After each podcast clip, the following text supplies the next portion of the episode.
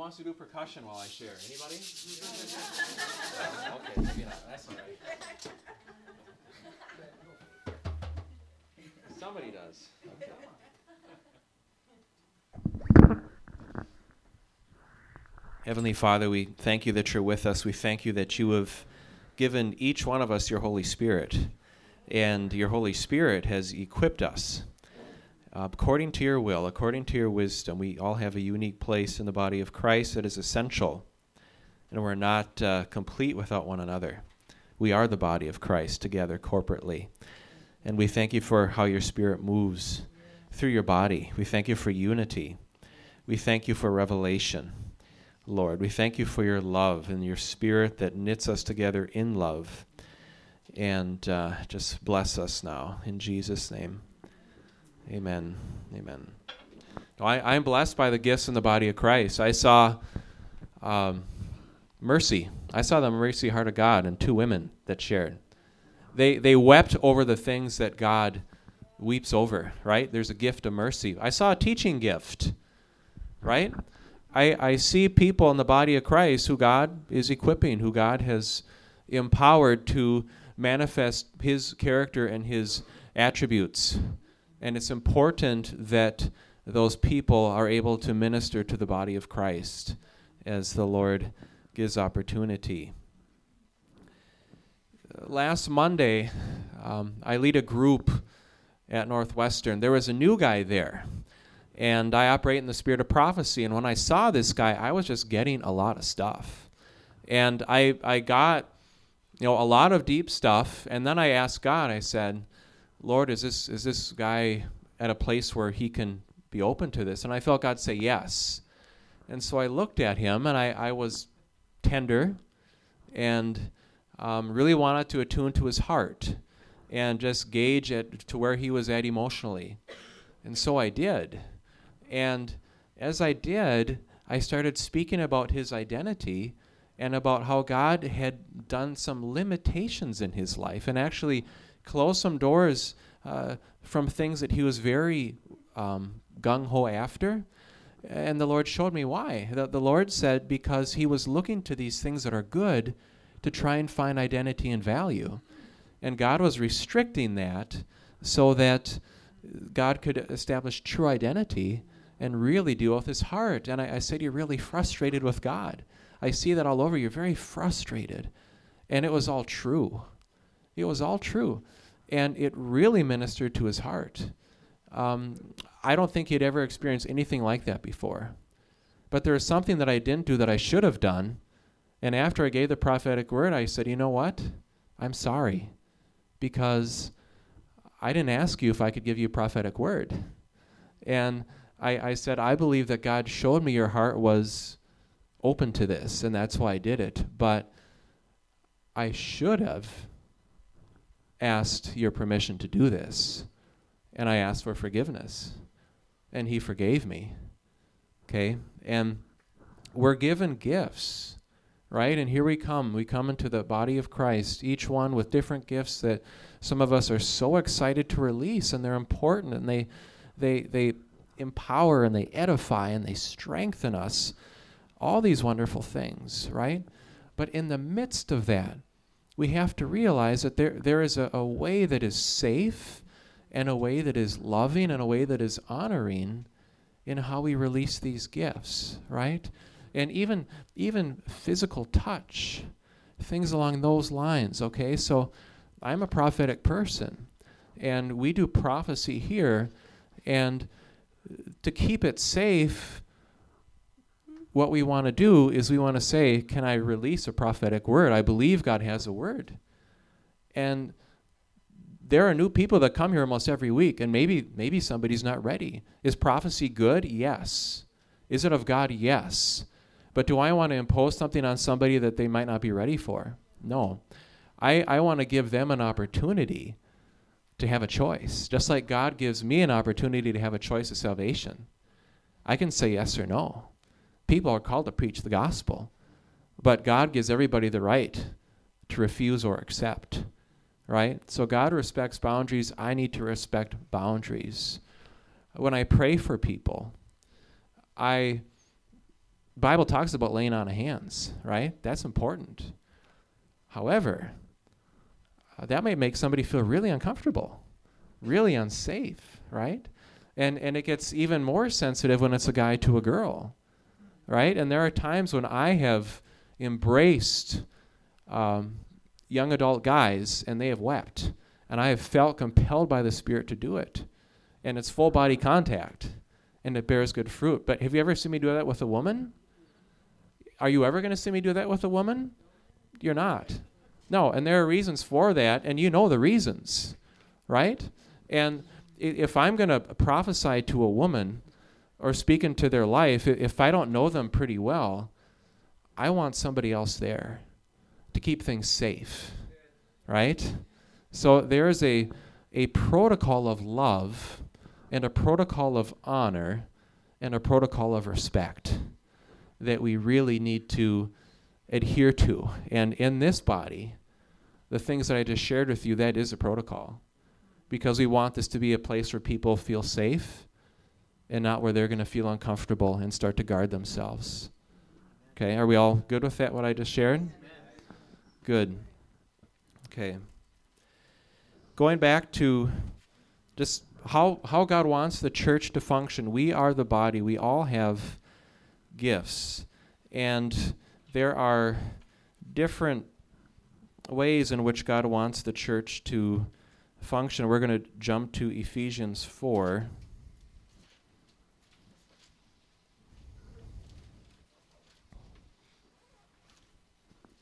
Ephesians 4:11 through 16.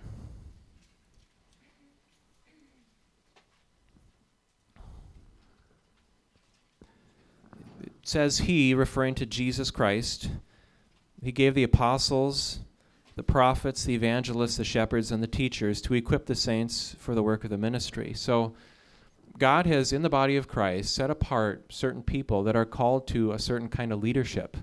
He empowers them in a certain way to equip the saints. Okay, so those are some certain leaders in the body of Christ. Uh, that ministry is important, equipping the saints is important.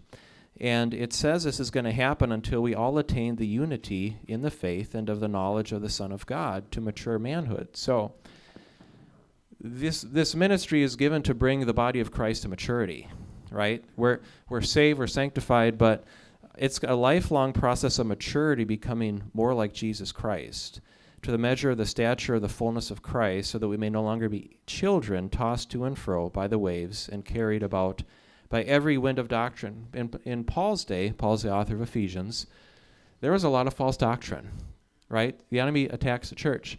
Today, there's a lot of false doctrine. And that stuff is rampant, especially in the charismatic community. So uh, we value the Word of God. The Word of God is our foundation. Uh, the Word of God, we, we hold that as the ineffable, uh, the authoritative truth that God has given to the body of Christ. And there is a right way to understand it. It is, it is food, it is truth, it feeds us, it protects us from error. And so, upholding that word and using that word to um, edify, to exhort, at times to rebuke, as Paul urges Timothy how to steward the word of God, all for the edification, for the cleansing, and the health of the body of Christ. Okay, that's very important. Um, going on to 15, rather, speaking the truth in love, we are to grow up in every way into Him who is the head, into Christ, from whom the whole body, joined and held together by every joint which is it, it is equipped. When each part is working properly, makes the body grow so that it builds itself up in love. So now talks about the teachers, and he talks about each part of the body, not and, and beyond just teachers, the, those those five categories, but everybody in the body of Christ has a special way of working properly. And, and if everybody in that body is functioning properly, it says here that it's going to be built up and it's going to be built up in love, right? Uh, two nights ago, I was at a concert, the Minnesota Orchestra. Osmo Vänskä is a world renowned conductor. And he's also Finnish. He gets things he gets things done because he's Finnish. Get it? Okay. So there I am seeing a world renowned conductor and you have everybody You've got your brass section, your woodwinds, and your strings, and in the midst of that, you have more specific instruments. You have people with talents, with gifts, and they're all unique gifts, and they're all unique talents, but you know what's happening? They're all together, and they're all playing the same song, right? And so here, Jesus Christ and the Holy Spirit has given gifts in the body of Christ, and there's a conductor, a world renowned conductor, and he is leading them, and he is pulling out their gifts and he's encouraging them and he's seeing where okay this could be refined here this could be refined here. And he's creating a unity. They're all in such harmony and unity and they're creating something that's so beautiful so profound and i think that is a good illustration of how god is hoping for the body of christ to be the head of the church is jesus and we are the body and that song you could say it's the holy spirit unifying us together in love and that we all bring our gifts. And there's about, say, 17 different gifts of the Spirit. We all bring these gifts together in love. And it's the sound of the kingdom of God, it's the sound of the heart of God. And there's such a beauty and such a life that is released as, as that happens. So we hit on one part, which is this, some people call it the fivefold ministry and the importance of that. But then, just as important, we're going to go to Romans 12, 4 through 8.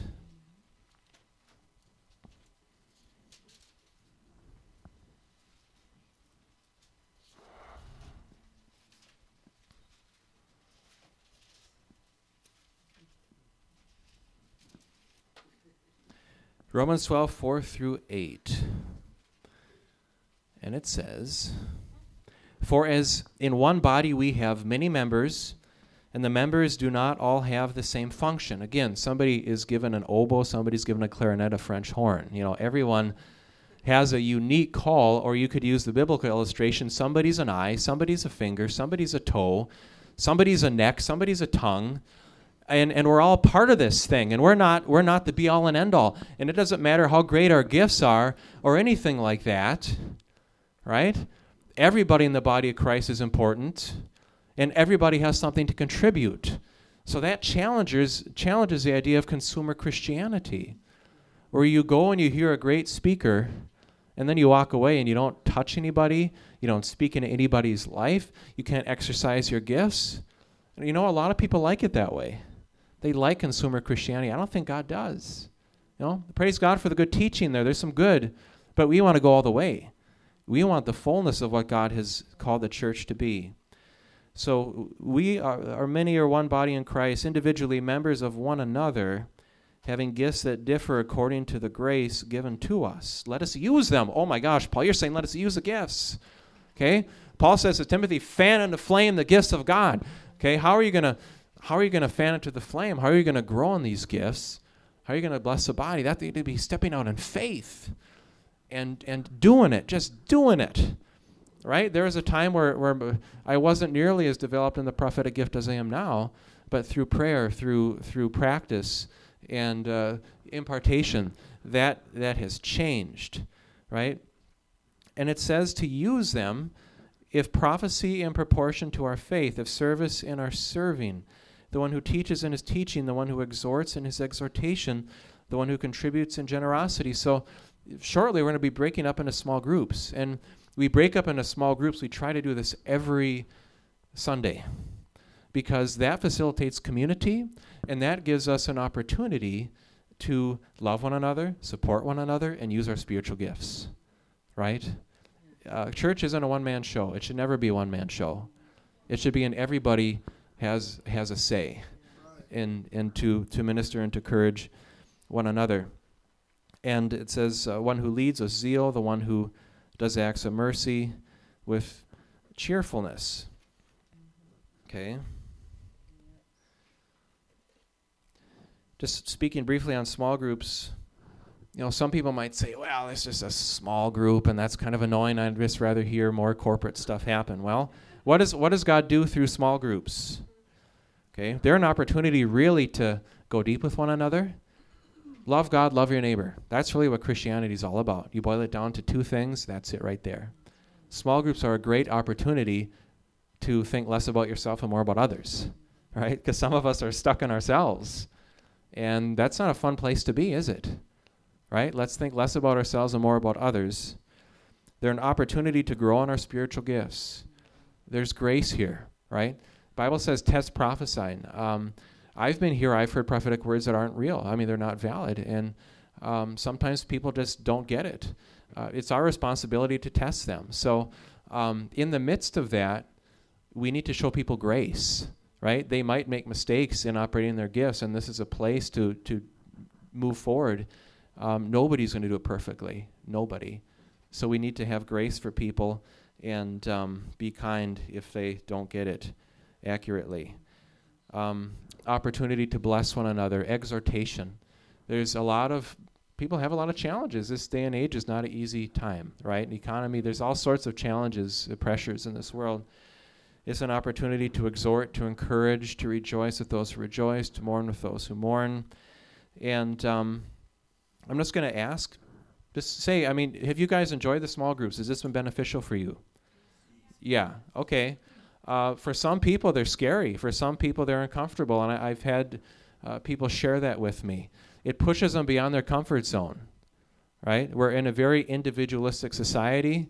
A lot of people are so isolated, and small groups are an opportunity to jump out of your comfort zone, right? Because we're made for intimacy, and small groups are an opportunity to grow in intimacy. Anybody want to say what some of the fruit that's come out of these small groups? Just throw it out there. Say something. Anything good for you? Start to connect. So, community, what? Somebody else said something? Strength. Strength in Christ. Okay, so like exhortation, edification. Okay, anything else? Wisdom from older people. Wisdom from older people. Okay. Paul 69, so he's got to have a lot of wisdom, right?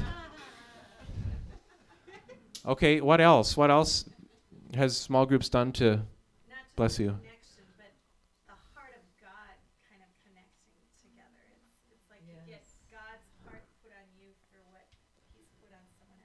Yeah. Okay. To feel to feel God's love for other people as you're starting to share and you're starting to be vulnerable. Any other thoughts on that, David? Mm-hmm.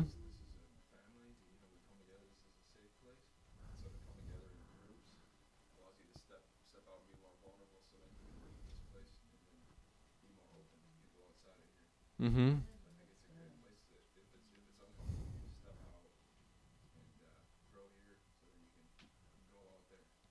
Yeah. Okay, those are good words. I've I've received great prophetic encouragement, support, um, love. I've got to connect with people's hearts, and uh, it's been very fruitful for me as well. And uh, what we're going to do is break up into small groups, and what we're going to ch- seek to do is just invite the Holy Spirit into these small groups. Lord, what do you want to have happen? And we're hoping that everybody will be able to release something. If you're a Christian, you got something to release. You you got the same Holy Spirit that I have, right? So um, I encourage everybody. It's an exhortation, a word to take a risk in stepping out. What what is God's heart for for this person next to me, and just to speak that. Um, people I've asked to be small group leaders who do stand up. We've got uh, David Hassenberg, we have Dan, we have Mike Just, we have Paul and Karen, we have Andrew Johansson and they're all going to be leading groups. Andrew, let's stand up now. Okay. Okay, so what, what we can do is you, you can break up anywhere outside or inside, find a group leader, and we're going to try and have about an even number of groups. And just remember the, yeah, question?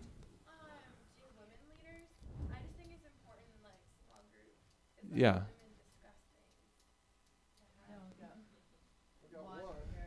Yeah. That's a good point. And for next time, I'll think about that, okay? If it's mixed. Okay, so I appreciate that. I'm a man and I didn't get that. So I appreciate you saying that. That was important to me. And so I think what we're going to do in the future is have a men's and women's breakup. And we're going to do different types and sizes and with our small groups. So that, that's going to bear fruit, what you shared. But anyway, okay, so you see the leaders, find a leader get together and we're going to do this thing now, okay? Yeah, if we if we can do about five per leader, that would be awesome. Five or six per leader, depending on the numbers here.